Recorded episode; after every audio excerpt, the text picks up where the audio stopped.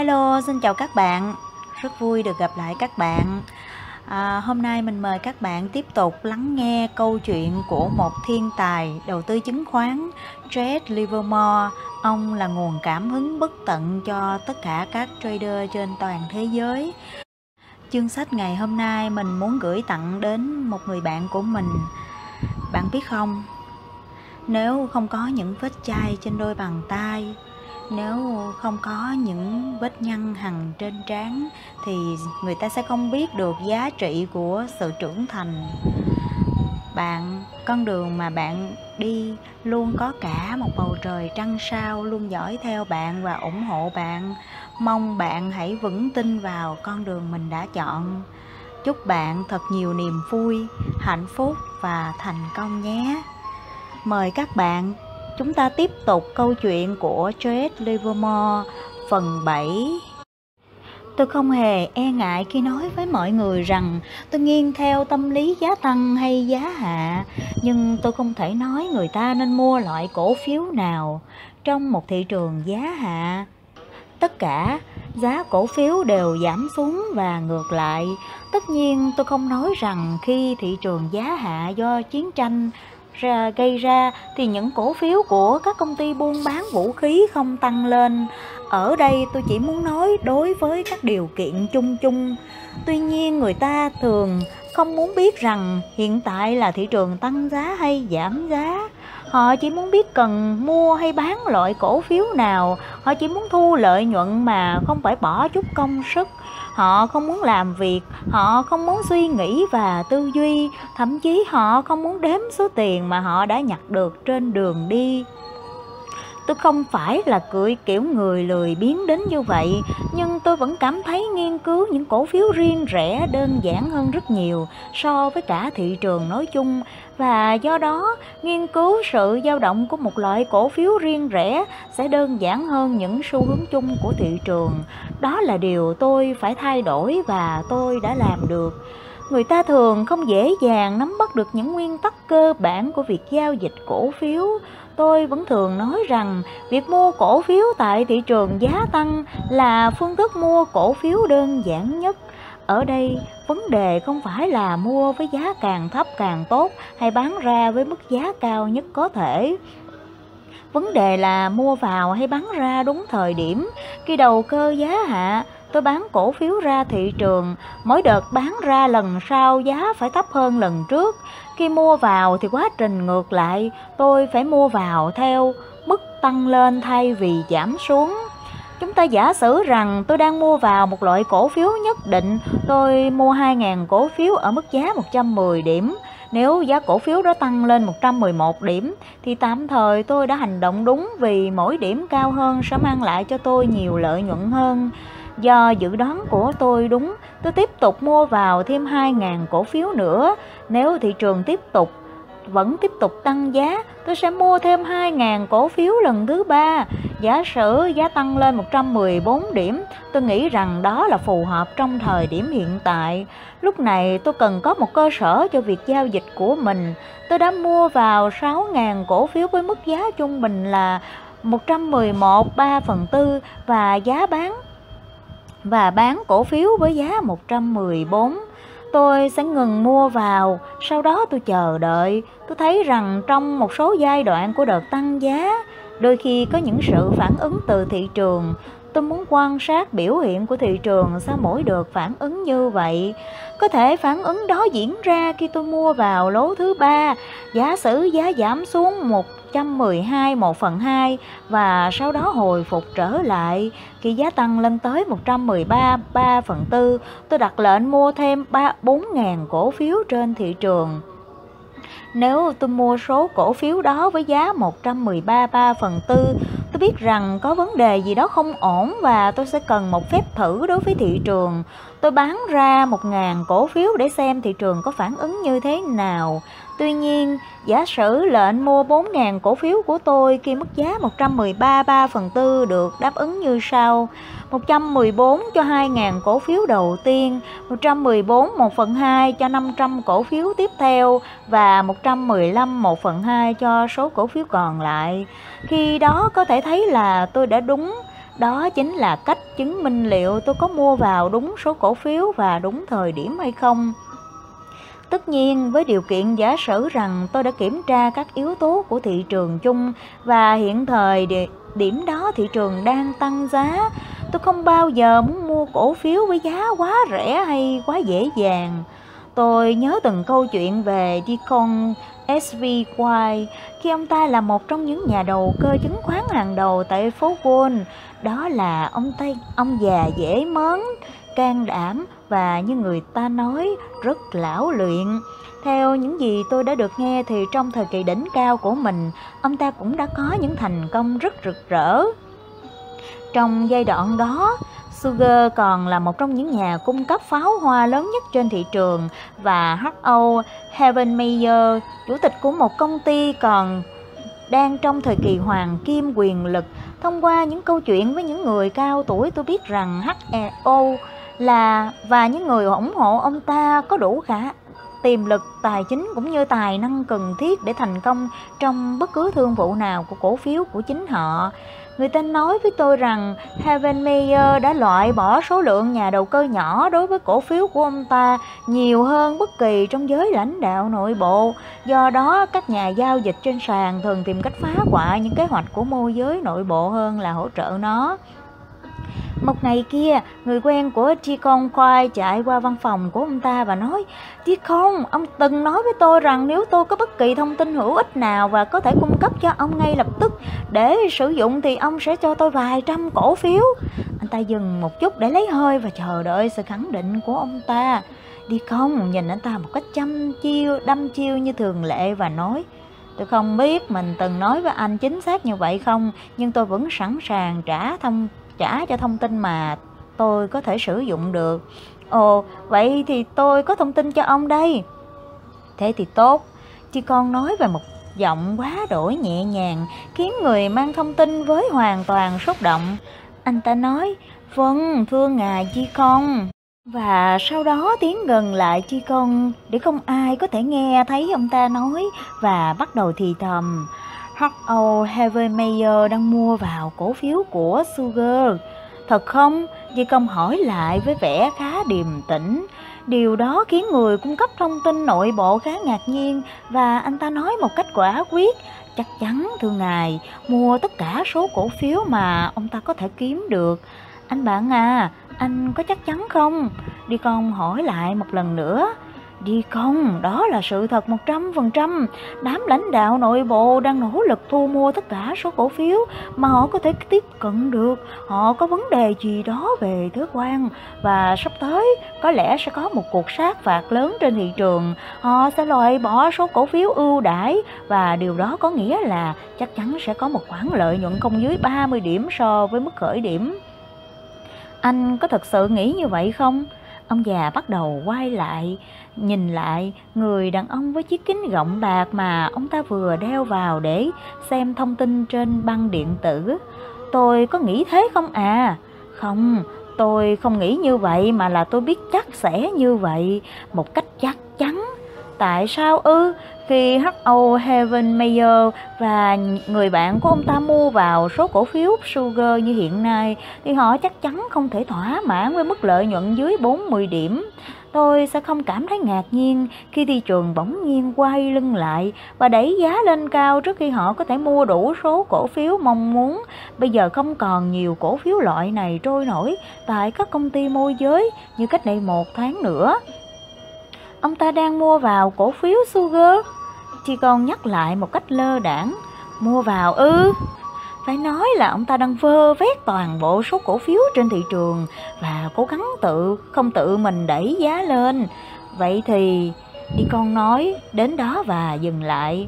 Nhưng chừng đó cũng đủ cho người cung cấp tin và anh ta nói: "Vâng thưa ngài, tôi coi đó là một thông tin rất hữu ích đấy. Mọi việc đã rất rõ ràng rồi." "Chắc không?" "Chắc chắn, và nó đáng giá cả một gia tài đấy. Ngài có định sử dụng thông tin này không?" "Có chứ, tôi sẽ sử dụng nó chứ." "Bao giờ vậy?" Anh hỏi một cách nghi ngờ. "Ngay bây giờ." Và Tri Con gọi lớn: "Frank!" Đó là tay môi giới cừ khôi nhất của ông ta. Anh bước vào phòng ngay sau đó. "Vâng, thưa ngài." Frank nói. Tôi muốn anh đi ngay tới sàn giao dịch và bán ngay lập tức 10.000 cổ phiếu của Sugar. Bán? Người cung cấp tin hét lên. Tiếng kêu của anh quá thảng thốt đến nỗi Frank đã dượm bước chân đi cũng phải nán lại đôi chút. Đúng rồi, có vấn đề gì không? Đi Công trả lời một cách nhẹ nhàng. Nhưng tôi nói với ngài rằng H.O. Havemeyer đang mua vào cổ phiếu loại đó mà. Tôi biết như vậy mà, anh bạn. Tri Công vẫn giữ giọng điềm tĩnh. Ông ta quay qua người nhân viên môi giới. Nhanh lên, Frank. Người nhân viên môi giới lao ra khỏi phòng để đi thực hiện mệnh lệnh đó, trong khi kẻ cung cấp tin đang dần đỏ mặt vì tức giận. Anh ta nói một cách khá nóng nảy. Tôi đến đây với một trong những thông tin tốt nhất mà tôi đã thu lượm được. Tôi mang nó đến cho ông vì tôi nghĩ rằng ông là người bạn của tôi và ông là một người thẳng thắn. Tôi hy vọng ông sẽ có hành động gì đó. Thì tôi đang làm đây, Chi Công xen vào nhằm trấn an anh ta. Nhưng tôi nói với ông rằng H.O. và đám người ông ta đang mua vào. Đúng vậy, tôi có nghe anh nói như vậy. Mua vào, tôi nói là họ đang mua vào. Anh ta gần như gầm lên. Đúng rồi, họ mua vào. Tôi cũng hiểu là anh định nói như vậy. Đi Con nhắc lại cho anh ta yên tâm. Ông ta tiến lại bản tin để xem thông tin mới. Nhưng ông đang bán ra. Đúng vậy, 10.000 cổ phiếu. Đi Công gật đầu. Bán ra, tất nhiên rồi. Ông ta không nói nữa mà bắt đầu tập trung vào bản tin.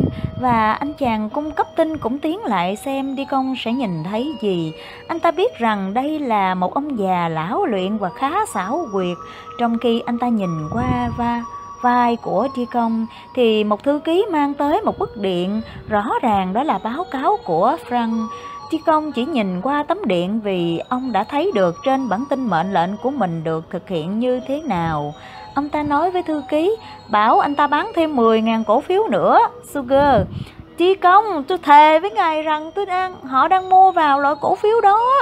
Ngài Havemeyer nói với anh thế à? Tri Công hỏi rất nhẹ nhàng. Tất nhiên là không, ông ta có bao giờ nói với ai cái gì đâu. Ông ta chẳng bao giờ nhấc một ngón tay để giúp bạn bè mình kiếm được chút lợi ích nào. Nhưng lần này thì tôi biết đó là sự thật. Đừng trở nên xúc động như vậy anh bạn. Đi Con giơ tay lên. Ông ta chăm chú theo dõi bản tin. Anh chàng cung cấp thông tin nói một cách cay đắng. Nếu tôi biết trước rằng ông sẽ đi ngược lại tất cả những mong muốn của tôi như thế này thì có lẽ tôi không khiến cho cả hai mất thời gian nữa. Tuy nhiên tôi cũng không mấy vui vẻ nếu ông phải mua bù lại số cổ phiếu đó với khoản lỗ khổng lồ. Tôi rất tiếc cho ngài Đi Công ạ. Nói thật, ngài tha lỗi, tôi phải đi kiếm chỗ khác để tự mình sử dụng những thông tin này. Tôi vẫn đang sử dụng nó đấy chứ. Tôi nghĩ rằng mình cũng có chút hiểu biết về thị trường. Có lẽ không nhiều như ngài H.O. Havemeyer, nhưng vẫn có chút ít. Những việc tôi đang làm đều là do những năm kinh nghiệm đã mách bảo tôi rằng đó là cách tốt nhất để sử dụng thông tin mà anh mang lại. Khi một người đã ở tại phố Wall lâu như tôi thì anh ta sẽ luôn biết ơn những ai cảm thấy thương cảm cho mình. Cố gắng giữ bình tĩnh đi anh bạn. Anh ta chỉ còn biết nhìn chằm chằm vào Chi Công, một người từ trước đến nay anh ta luôn rất tôn trọng. Ngay khi đó viên thư ký đi vào và chuyển cho Đi Công bản báo cáo của Frank. Ông ta nhìn qua và nói, bây giờ nói với anh ta mua vào 30.000 cổ phiếu của Sugar. 30.000 nhé. Viên thư ký vội vàng đi thực hiện mệnh lệnh của Đi Công. Trong khi đó anh chàng cung cấp tin ngồi cào nhào và nhìn chăm chú vào ông lão đầy mưu mô kia. Anh bạn ạ, Di Công bắt đầu giải thích một cách tận tì tình. Tôi không hề nghi ngờ về thông tin anh đã nói với tôi. Tuy nhiên, ngay cả khi chính tay tôi nghe H.O.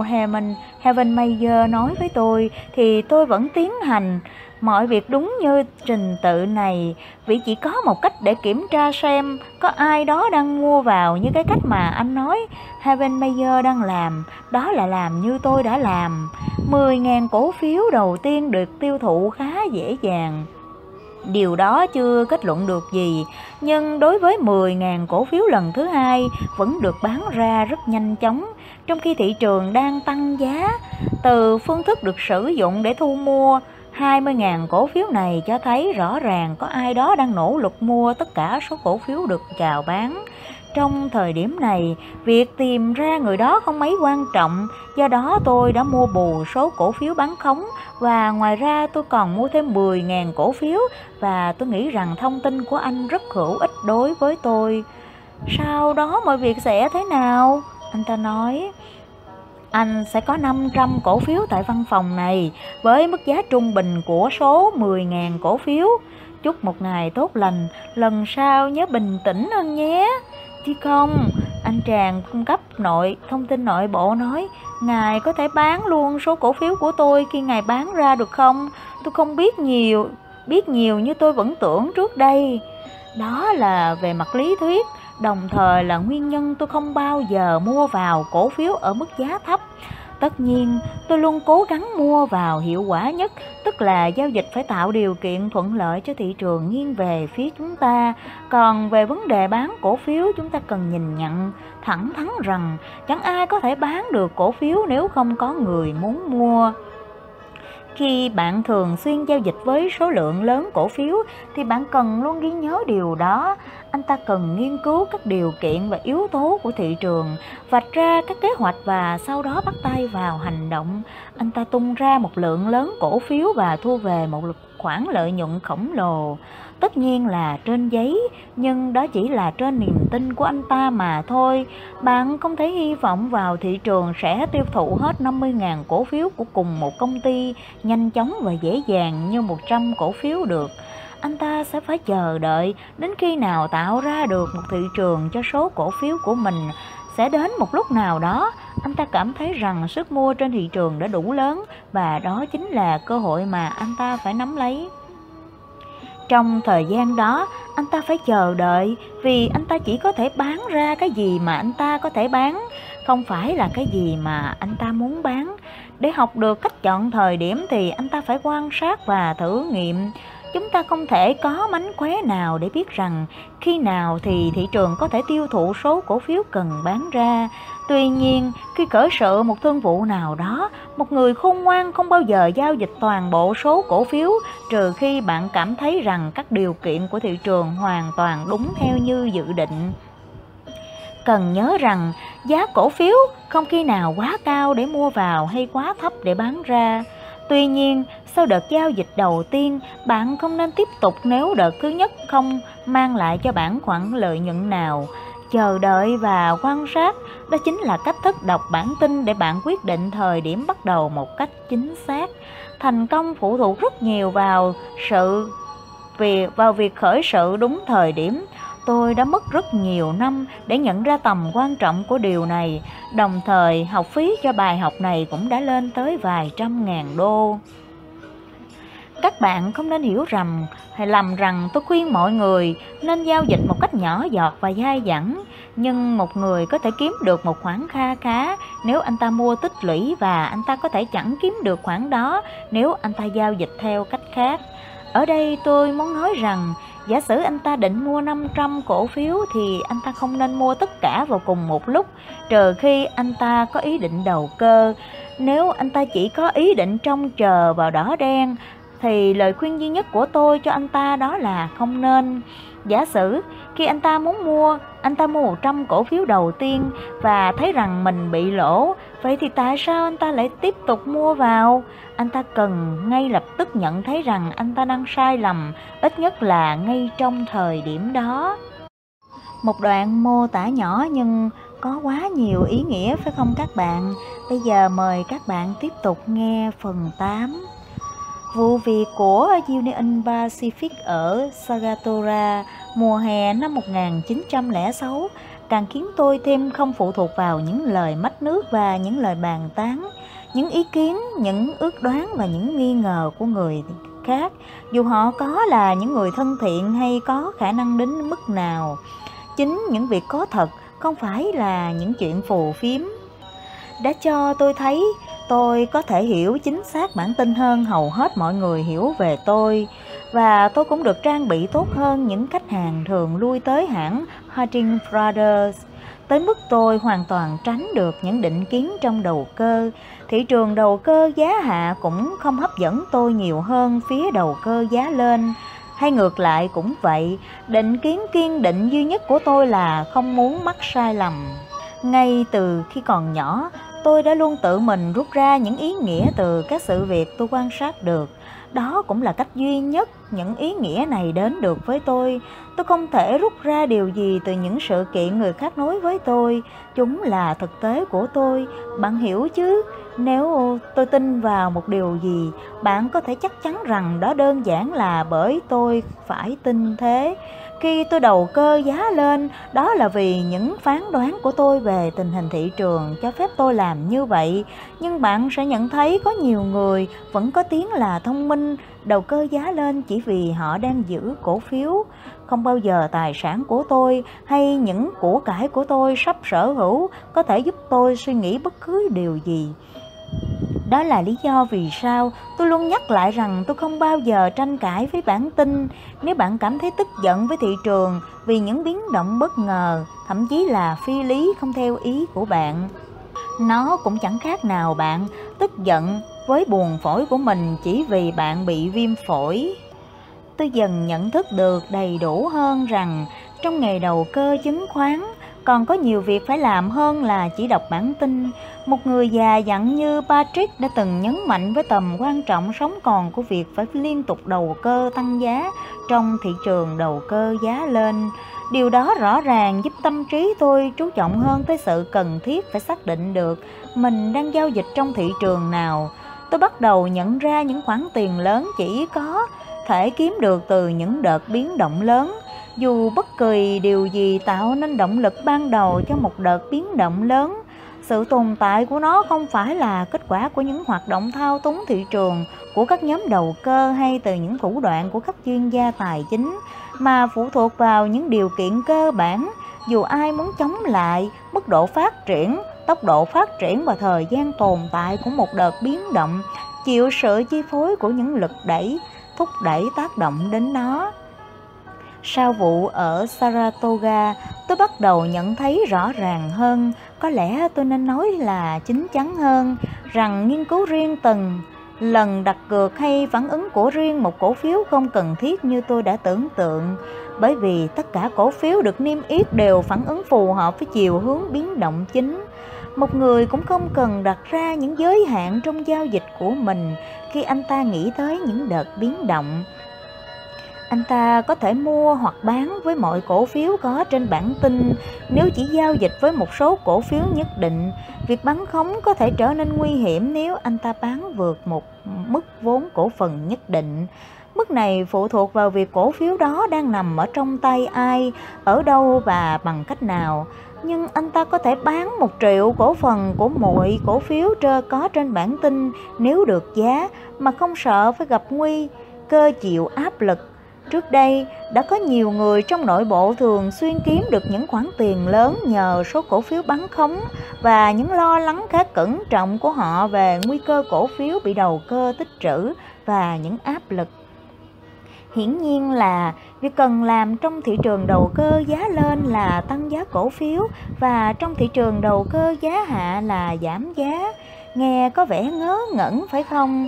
Nhưng tôi cần nắm vững nguyên tắc chung đó. Trước khi tôi hiểu rằng để áp dụng nguyên tắc đó vào thực tiễn cũng có nghĩa là phải đoán trước các khả năng có thể xảy ra, tôi đã mất rất lâu mới học được cách giao dịch với số lượng cổ phiếu như thế. Nhưng công bằng mà nói, bạn cũng cần nhớ rằng đến tận thời điểm đó tôi chưa từng có đủ vốn để giao dịch theo cách này. Một đợt biến động lớn sẽ đem lại khoản tiền lớn nếu bạn giao dịch với số lượng cổ phiếu lớn. Và để có thể xoay sở với một số lượng như vậy, bạn cần phải có một tài khoản với những con số lớn tại văn phòng môi giới. Tôi đã luôn phải hoặc đã cảm thấy tôi phải kiếm miếng ăn từng giờ, từng ngày nhờ thị trường chứng khoán. Việc đó đã cản trở những nỗ lực nhằm kiếm được khoản vốn lớn cho phương thức giao dịch có lợi và lâu dài hơn, và vì vậy cũng tốn kém hơn trong những đợt biến động. Nhưng giờ đây, tôi không chỉ trở nên tự tin hơn vào bản thân, mà những người môi giới của tôi cũng không còn nghĩ tôi là nhà đầu cơ liều lĩnh trẻ tuổi. đôi khi gặp Mai. Họ đã kiếm được những khoản hoa hồng lớn nhờ việc làm ăn của tôi. Tôi đang dần trở thành một khách hàng sáng giá của họ, và nhờ vậy giá trị của tôi đã vượt trên số lượng giao dịch thực tế của tôi. Một khách hàng có thể kiếm ra tiền luôn là một tài sản quý giá đối với bất kỳ văn phòng môi giới nào. Ngay khi tôi không còn thấy thỏa mãn với việc chỉ nghiên cứu bản tin, tôi cũng không còn bận tâm với những biến đổi thường ngày của từng cổ phiếu. Và khi việc đó diễn ra, đơn giản là tôi phải nghiên cứu cuộc chơi theo một góc nhìn khác. Tôi dần dần chuyển từ nghiên cứu bảng báo giá sang những nguyên tắc đầu tiên, từ nghiên cứu các biến động chi tiết của giá sang các điều kiện cơ bản. Dĩ nhiên là trong thời gian dài, tôi vẫn đều đặn theo dõi tin tức hàng ngày. Tất cả mọi người đều làm vậy, nhưng phần nhiều trong số chúng là những tin đồn nhảm, một số hoàn toàn sai lệch, và phần còn lại chỉ là những ý kiến cá nhân của người viết.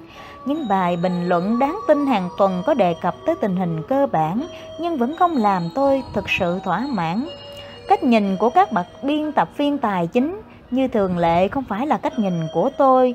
Đối với họ, việc sắp xếp các sự kiện và rút ra kết luận không phải là một vấn đề sống còn, nhưng với tôi thì có. Và còn có một sự khác biệt rất lớn giữa cách đánh giá các yếu tố thời gian của hai bên.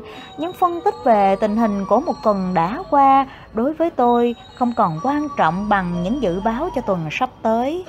Trong nhiều năm, tôi đã là nạn nhân của sự kết hợp không may mắn giữa sự thiếu kinh nghiệm, bồng bột của tuổi trẻ và nguồn vốn không đầy đủ. Nhưng giờ đây, tôi đã cảm nhận được niềm vui của những người khám phá. Quan điểm mới của tôi đối với cuộc chơi đã lý giải cho những thất bại liên tiếp của tôi trong việc kiếm những khoản tiền lớn ở New York. Giờ đây, với nguồn vốn đầy đủ, kinh nghiệm và sự tự tin, tôi đang nóng lòng muốn sử dụng chiếc chìa khóa mới để mở cánh cửa dẫn tới thành công. Cảm giác ấy lấn át tôi tới mức tôi không nhận thấy trên cánh cửa đó còn có một cái ổ khóa nữa, ổ khóa thời gian. Đó là một thiếu sót hoàn toàn tự nhiên, và tôi lại phải trả học phí thường lệ, một đòn đau đớn nhớ đời để có một bước tiến trong sự nghiệp. Tôi đã nghiên cứu tình hình năm 1906 và nghĩ rằng tình hình tiền tệ có thể trở nên rất xấu. Phần nhiều số của cải thực trên toàn thế giới đã bị phá hủy, không sớm thì muộn. Mọi người phải cảm nhận thấy thời điểm gây go đó, và khi đó họ sẽ lâm vào cảnh không ai có thể giúp ai được. Đó sẽ không phải là những thời điểm khó khăn theo kiểu phải đánh đổi một ngôi nhà giá trị giá 10.000 đô la lấy một toa xe đầy ngựa đua trị giá 8.000 đô la. Đó sẽ là kiểu thảm họa như là ngôi nhà bị thiêu rụi hoàn toàn, hay hầu hết những con ngựa đua bị chết trong một tai nạn tàu hỏa. Đó sẽ là những khoản tiền mặt lớn tan theo khối súng trong cuộc chiến với người Boer, và những khoản tiền hàng triệu đô la không thể sinh lợi bị tiêu phí cho những người lính ở Nam Phi, đồng nghĩa với việc sẽ không còn sự trợ giúp từ những nhà đầu tư người Anh như từng có trong quá khứ. Thêm nữa, trận động đất và vụ cháy ở San Francisco cùng những thiên tai khác đã gây thiệt hại cho tất cả mọi người, các nhà sản xuất, những người nông dân và các thương nhân, những người lao động và cả triệu phú. Ngành đường sắt sẽ bị ảnh hưởng nặng nề. Tôi nhận thấy không có gì có thể ngăn chặn được thời kỳ đó tiến tới, và trong những tình huống như thế, không còn có thể làm gì khác trừ một việc bán cổ phiếu. Như tôi đã nói với bạn, tôi nhận thấy sau khi quyết định phương pháp giao dịch, những vụ giao dịch ban đầu thường đem lại cho tôi một khoản lợi, và giờ đây khi tôi đã quyết định bán, tôi lao vào thực hiện, bởi rõ ràng là một thị trường đầu cơ giá hạ thực sự sắp được hình thành.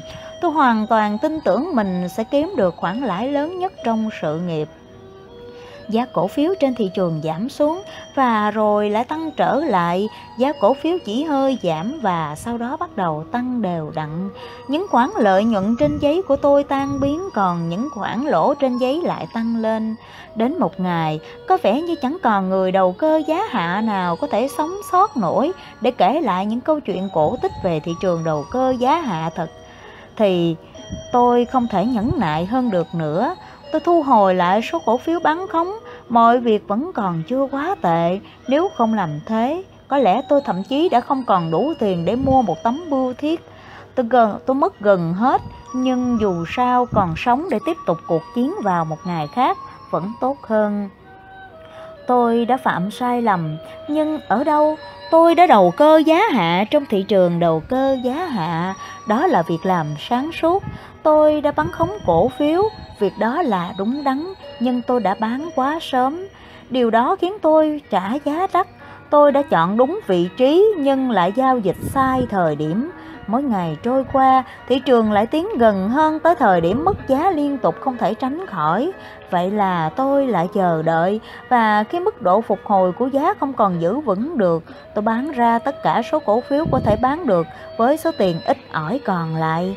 Lần này tôi đã đúng, nhưng chỉ trong một ngày, bởi trong 3 ngày tiếp theo giá lại phục hồi. Đúng là một đòn giáng mạnh vào tôi. Vậy là tôi tiếp tục đọc bản tin, thu hồi số bán khống và lại chờ đợi. Đến một thời điểm thích hợp, tôi lại bán ra, và một lần nữa giá cổ phiếu giảm xuống đầy hướng hẹn, rồi sau đó đột ngột phục hồi. Có vẻ như thị trường đang làm tất cả để buộc tôi quay lại những cách thức giao dịch chứng khoán bất hợp pháp đơn giản trước đây. Đó là lần đầu tiên tôi giao dịch theo một kế hoạch hoàn toàn tiên tiến với toàn bộ thị trường thay vì với một hay hai cổ phiếu. Tôi đã tính toán mình sẽ thắng nếu như tôi kiên trì. Dĩ nhiên là vào lúc đó tôi chưa xây dựng được hệ thống phương pháp đặt cược của mình, nếu không tôi có thể bán ra khi thị trường xuống dốc. Như tôi đã giải thích với bạn lần trước, lẽ ra tôi đã không mất nhiều tiền đến thế. Tôi có thể sai nhưng không cảm thấy bị tổn thương. Bạn thấy đấy, tôi đã quan sát được một vài sự kiện nhưng đã không học được cách ghép chúng lại với nhau. Vậy là khả năng quan sát chưa hoàn thiện của tôi không những đã không giúp được mà còn gây trở ngại cho tôi. Tôi luôn tìm thấy những điều có lợi khi nghiên cứu những sai lầm của mình. Vì vậy, cuối cùng tôi đã nhận ra rằng giữ vị thế của mình trên thị trường là một việc làm rất tốt, nhưng người ta luôn phải đọc bản tin để xác định thời điểm hành động thích hợp nhất. Nếu bạn khởi đầu đúng, bạn sẽ không thấy vị thế sinh lợi của mình trên thị trường bị đe dọa nghiêm trọng, và bạn có thể an tâm ngồi yên. Dĩ nhiên là cho đến hôm nay, tôi đã tự tin hơn rất nhiều về độ chính xác trong những quan sát của tôi. Điều tôi đạt được mà không nhờ đến bất kỳ hy vọng hay thói quen nào, và tôi cũng có nhiều điều kiện thuận lợi hơn để xác nhận những sự việc quan sát được, cũng như dùng nhiều cách để kiểm tra độ chính xác trong các nhận định của mình. Nhưng vào năm 1906, những lần giá phục hồi đã làm tổn hại nghiêm trọng đến nguồn vốn của tôi. Khi đó tôi đã gần 27 tuổi.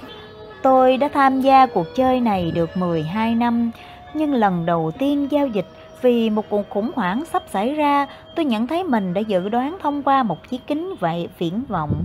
Chuỗi ngày kể từ khi ý niệm mơ hồ về một cuộc khủng hoảng xuất hiện trong đầu cho đến thời điểm tiền có thể thực sự chảy vào túi tôi nhờ đợt biến động giá mạnh là một khoảng thời gian lớn hơn tôi nghĩ rất nhiều. Nó lớn tới mức tôi đã phải băn khoăn liệu có đúng là tôi đã thấy những gì tôi nghĩ rằng mình phải thấy một cách rõ ràng hay không. Chúng tôi đã nhận được rất nhiều cảnh báo và những gia tăng chóng mặt trong tỷ lệ tiền vay, nhưng một số chuyên gia tài chính lớn vẫn có những lời lẽ đầy hy vọng, ít nhất là đối với đám ký giả. Thêm vào đó, mức phục hồi đảm bảo trên thị trường chứng khoán đã dẹp yên những luận điệu bi quan. Liệu có phải tôi đã sai ngay từ đầu khi quyết định đầu cơ giá hạ, hay đây chỉ là cái sai tạm thời vì tôi đã quyết định bán ra quá sớm? Tôi quyết định là tôi đã bắt đầu quá sớm, nhưng đó là việc tôi không thể tránh khỏi. Sau đó thị trường bắt đầu giảm giá. Đây là cơ hội của tôi.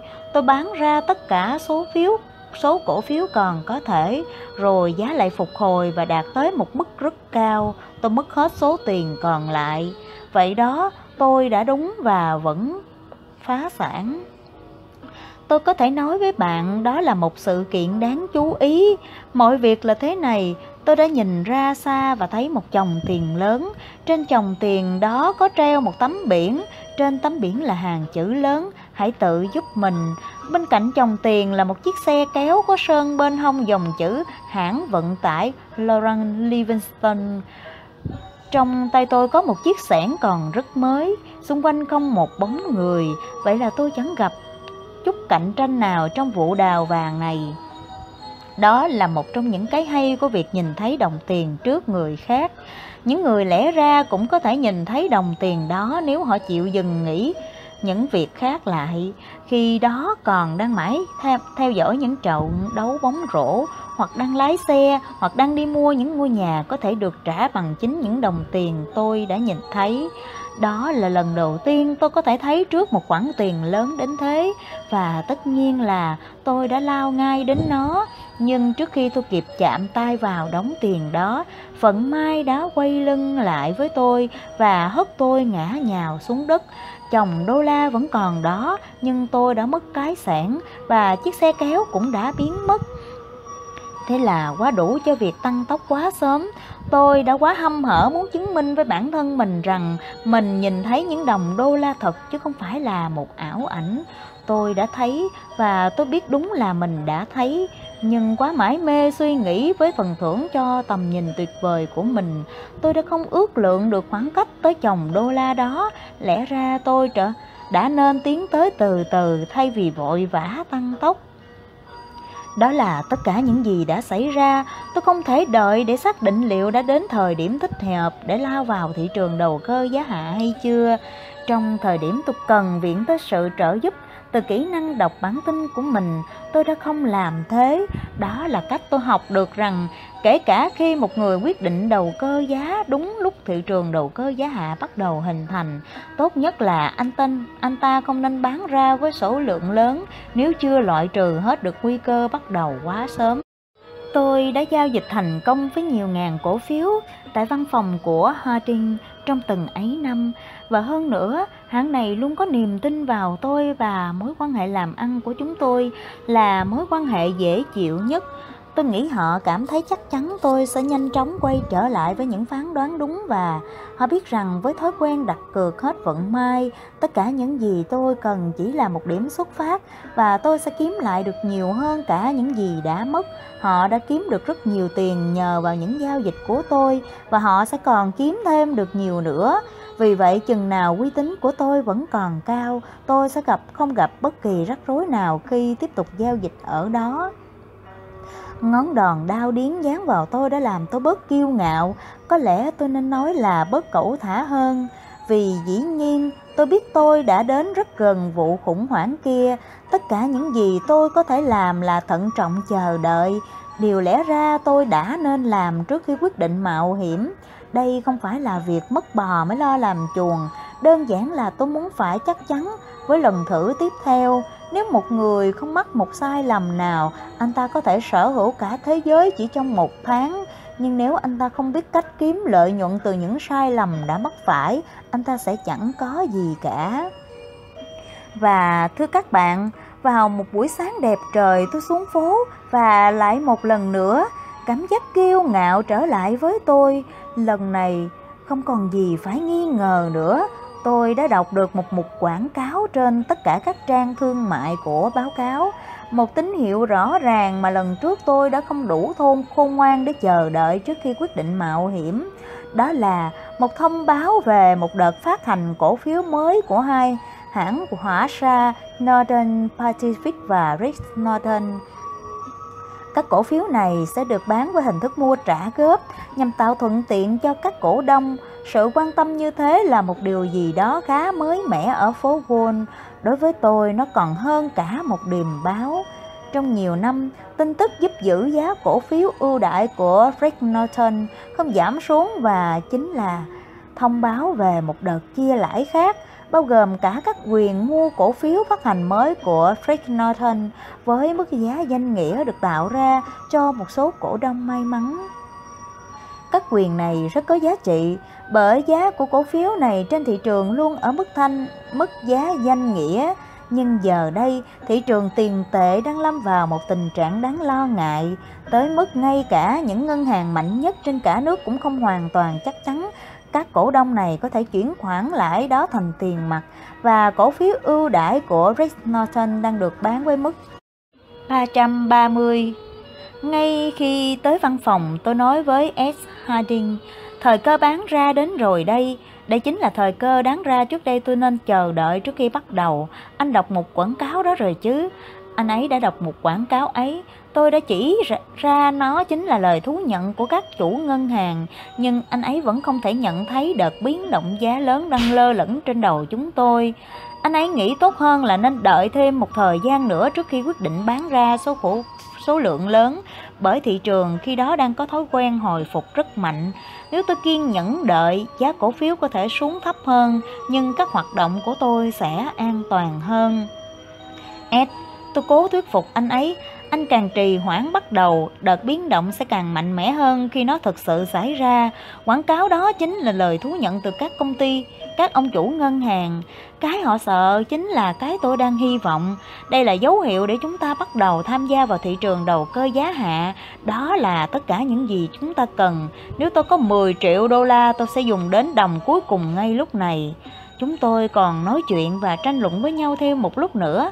Anh ấy không bằng lòng với chỉ một kết luận mà một người ôn hòa cũng có thể rút ra được từ mẫu quảng cáo đáng ngạc nhiên đó. Với tôi thế là đủ, nhưng với những người khác trong văn phòng thì không. Vậy là tôi chỉ bán ra một ít, rất ít. Vài ngày sau, St. Paul đưa ra thông báo sẽ phát hành cổ phiếu hoặc kỳ phiếu. Tôi cũng không nhớ rõ, nhưng việc đó chẳng hề gì. Vấn đề là ngay khi đọc thông báo này, tôi nhận thấy thời hạn thanh toán của Esther Paul được ấn định ngay trước thời hạn thanh toán của Rick Norton và Northern Pacific. Mặc dù thời hạn thanh toán của hai cổ phiếu này được thông báo sớm hơn, mọi việc đã rõ ràng như thể người ta dùng loa phóng thanh để thông báo rằng hãng Esther Paul đang lâu đời đang cố gắng giành giật với hai hãng hỏa xa khác chút tiền ít ỏi còn lại đang trôi nổi trên phố Wall. Các ông chủ ngân hàng của Esther Paul rõ ràng đã lo sợ rằng sẽ không có đủ tiền cho cả ba, và họ không thể nói mời ngài đi trước, ngài Alphonse thân mến. Nếu giờ đây tiền đã hiếm đến thế và bạn có thể là các ông chủ ngân hàng đã biết điều đó, vậy sau này sẽ còn đến mức nào? Bên đường sắt đang rất cần tiền, nhưng tiền lại không có trên thị trường. Vậy đáp án là gì? Phải bán cổ phiếu, dĩ nhiên là thế. Công chúng với những đôi mắt chỉ dán chặt vào thị trường chứng khoán, chỉ nhìn thấy ở tầm gần trong tuần đó. Còn những người đầu cơ khôn ngoan đã nhìn thấy xa hơn trong cả năm đó. Đó chính là sự khác biệt. Đối với tôi, điều này chấm dứt mọi nghi ngờ và do dự. Tôi thường xuyên đưa ra quyết định ngay lập tức. Ngay buổi sáng hôm đó, tôi bắt đầu chiến dịch thực sự đầu tiên của mình. Tôi nói với Harding những suy nghĩ và lập luận của mình, và anh ấy không phản đối quyết định bán cổ phiếu ưu đãi của Rick Norton ở mức giá 330 và các cổ phiếu khác ở mức giá cao. Nhờ những sai lầm đắt giá trước đó, tôi đã biết cách bán ra nhiều hơn một cách thông minh. Danh tiếng và tài khoản tín dụng của tôi được phục hồi ngay lập tức. Đó là cái hay của việc quyết định đúng trong một văn phòng môi giới. Dù là tình cờ hay không, nhưng lần này tôi hoàn toàn đúng. Không phải nhờ một linh cảm hay kỹ năng đọc bản tin tài giỏi của tôi, mà đó là thành quả của việc nghiên cứu các điều kiện có ảnh hưởng chung đến thị trường chứng khoán. Tôi không phỏng đoán. Tôi đã thấy trước một điều không thể tránh khỏi, không cần phải có chút can đảm nào mới dám bán khống cổ phiếu. Đơn giản là tôi không nhìn thấy gì khác ngoài việc cổ phiếu, giá cổ phiếu đang ngày một thấp dần và tôi phải hành động theo nó. Không phải thế sao? Liệu tôi còn làm được gì khác? Tất cả các cổ phiếu đều đang ở mức mềm. Ngay sau đó, một đợt hồi phục giá diễn ra và người ta bắt đầu tìm gặp và cảnh báo tôi rằng đợt giảm giá này sắp kết thúc. Những ông chủ lớn biết được rằng số lượng cổ phiếu bán khống là rất lớn đã quyết định tăng giá cổ phiếu đối với những người đầu cơ giá hạ. Việc đó sẽ làm những người đầu cơ bi quan chúng tôi tổn thất mất vài triệu. Rõ ràng là những ông chủ lớn đó không có chút khoan dung nào. Tôi vẫn phải cảm ơn những vị cố vấn tốt bụng này, thậm chí còn không tranh luận với họ, bởi sau đó họ có thể nghĩ rằng tôi chẳng biết ơn họ vì những lời cảnh báo đó. Người bạn đã ở thành phố Atlantic cùng tôi đã cảm thấy đau đớn cùng cực. Anh ta có thể hiểu được linh cảm của tôi trong vụ sụt giá nhờ trận động đất ở San Francisco. Anh ta cũng không thể không tin vào những điều kỳ lạ như vậy. Bởi tôi đã kiếm được 250.000 đô la nhờ biết khôn khéo làm theo cơn bốc đồng mù quáng mà bán cổ phiếu Union Pacific. Thậm chí anh ta còn nói chính Thượng Đế đã dùng những phương pháp bí ẩn của người khiến tôi bán cổ phiếu trong khi chính anh ta lại đầu cơ giá lên. Và anh ta cũng có thể hiểu được vụ giao dịch cổ phiếu Union Pacific của tôi ở Saratoga, bởi anh ta có thể hiểu được tất cả các giao dịch có liên quan với một loại cổ phiếu, với những lời mách nước đã cho thấy trước một đợt biến động giá lên hay xuống. Nhưng những việc như dự đoán trước tất cả các cổ phiếu chắc chắn sẽ hạ giá như lần này thường làm anh ta giận phát điên. Những thông tin kiểu thế có ích gì cho ai chứ? Làm cái thế quái nào một quý ông có thể nói trước nên làm gì? Tôi còn nhớ câu nói ưa thích của ông già Patrick: "Chà, anh biết đấy, đây là thị trường đầu cơ giá lên mà." Như thể chừng đó là đủ trở thành một lời mách nước cho bất kỳ ai đủ thông minh, mà thực sự là vậy.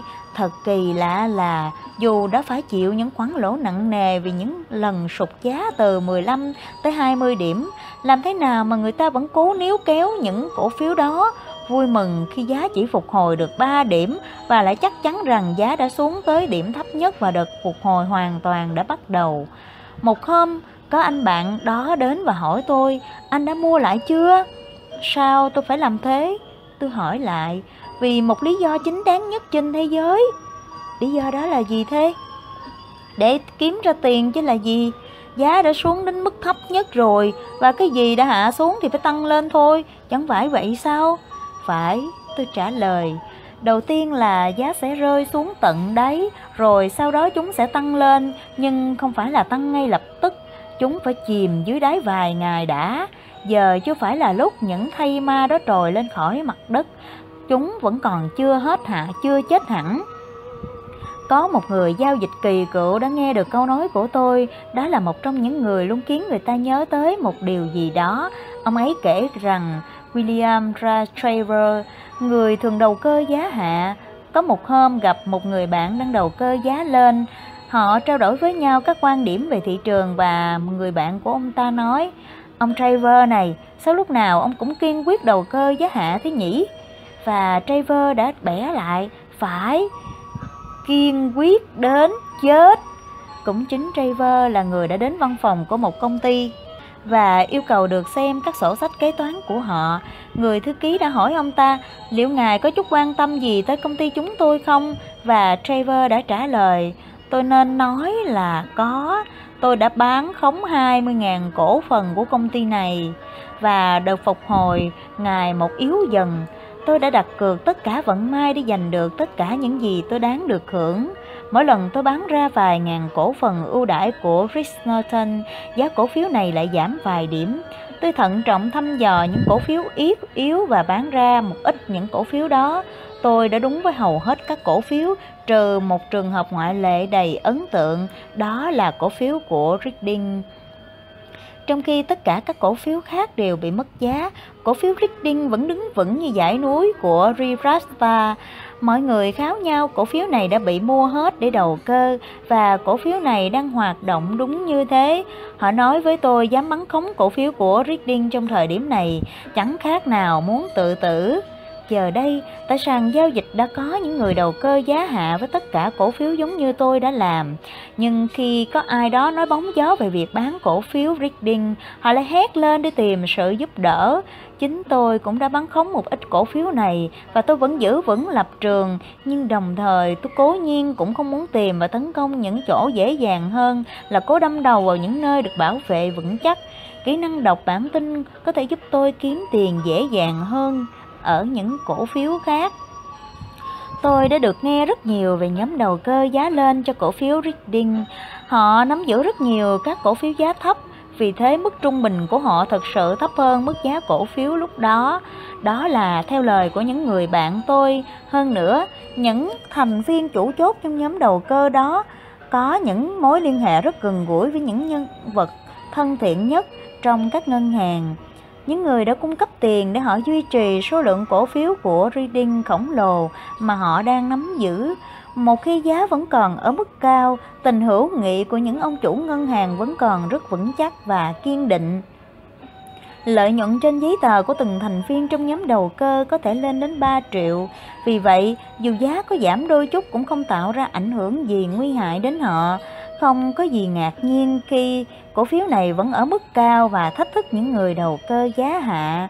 Đôi khi, những người giao dịch trên sàn nhìn lên bảng giá, họ đã chắc lưỡi và quyết định thử thách với cổ phiếu này bằng cách bán ra 1 hoặc 2.000 cổ phiếu. Họ không thể làm giảm giá dù chỉ một chút, vậy là họ mua lại số đã bán và tìm những khoản tiền dễ kiếm được hơn từ những cổ phiếu khác. Mỗi khi tôi nhìn lên giá cổ phiếu này, tôi cũng bán ra thêm một ít, vừa đủ để chứng thực rằng tôi đang trung thành với các nguyên tắc giao dịch mới của mình và rằng không phải tôi đang đặt cược vào những cổ phiếu được ưa thích. Nếu như ngày trước đây, có lẽ tôi đã bị mức giá cao của cổ phiếu Reading đánh lừa. Bản tin này vẫn đưa ra lời cảnh báo, hãy tránh xa cổ phiếu đó. Nhưng các lý lẽ của tôi lại đưa ra một lời khuyên khác. Tôi đã thấy trước một đợt sụt giá chung sẽ không có bất kỳ một ngoại lệ nào, dù cổ phiếu đó có hay không có những nhóm đầu cơ đỡ lưng. Tôi luôn làm việc một mình. Tôi bắt đầu làm như thế kể từ khi còn làm cho những hãng môi giới bất hợp pháp và vẫn giữ cho tới bây giờ. Đó là cách đầu óc tôi suy nghĩ. Tôi luôn tự mình quan sát và tự mình suy nghĩ, nhưng tôi có thể nói với bạn rằng sau khi thị trường bắt đầu biến động giống như những tính toán của tôi, lần đầu tiên trong cuộc đời tôi nhận ra mình có một đồng minh mạnh nhất và trung thực nhất, đó là các điều kiện cơ bản. Chúng đã giúp đỡ tôi với tất cả khả năng. Có thể đôi khi chúng có chút chậm trễ trong việc đem lại cho tôi những khoản dự trữ, nhưng chúng hoàn toàn đáng tin cậy. Nếu như tôi không quá nôn nóng, tôi không định đem sở trường đọc bản tin hay những linh cảm của mình chống lại những cơ hội. Chính logic đã thay đổi các sự kiện đã giúp tôi kiếm ra tiền. Vấn đề là bạn phải phán đoán đúng, bạn phải biết điều đó và phải hành động sao cho phù hợp. Các điều kiện chung, đồng minh chân thực nhất của tôi đã nói đi xuống, và cổ phiếu Reading đã chống lại mệnh lệnh này. Đó là một sự lăng mạ đối với chúng tôi. Tôi bắt đầu thấy khó chịu khi cổ phiếu Reading vẫn đứng vững, như thể mọi việc vẫn bình thường. Đó chính là cổ phiếu bán khống tốt nhất bởi nó vẫn chưa giảm giá, và số cổ phiếu mà nhóm đầu cơ đang nắm giữ đã lớn tới mức họ sẽ không thể duy trì thêm nữa khi tình trạng khan hiếm nguồn tiền trở nên rõ ràng hơn. Sẽ có ngày những người bạn của các ông chủ ngân hàng trở thành những khách hàng thân thiện. Cổ phiếu này sẽ phải giảm giá giống như tất cả các cổ phiếu khác, nếu không nó có nghĩa là lý thuyết của tôi đã sai.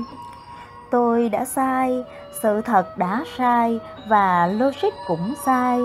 Tôi đoán giá cổ phiếu này vẫn đứng vững là do những người ở phố Wall đã không dám bán ra.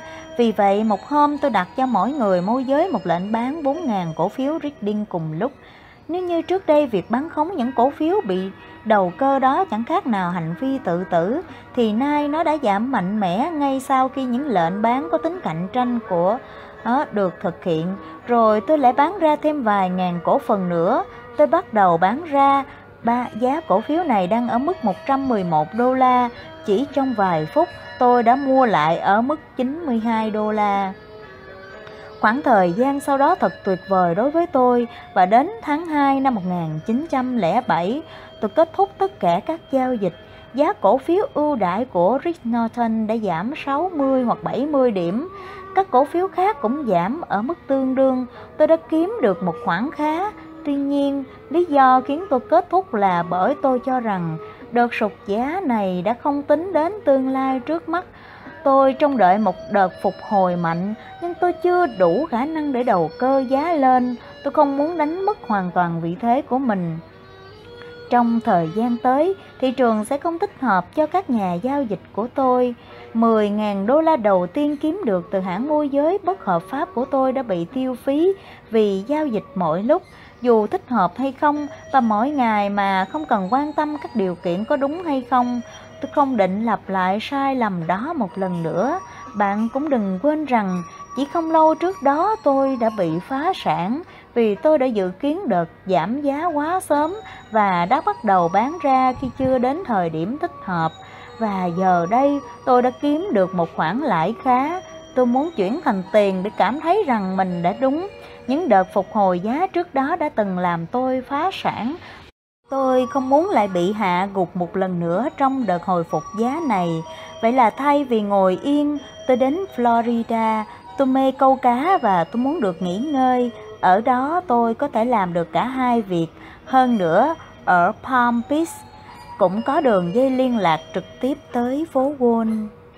Như vậy là các bạn vừa nghe xong phần 7 và phần 8 câu chuyện của Jesse Livermore. Trong phần này, chắc chắn là các bạn đã học được rất nhiều điều từ lời kể của Jesse Livermore, phải không nào? Cảm ơn các bạn đã lắng nghe.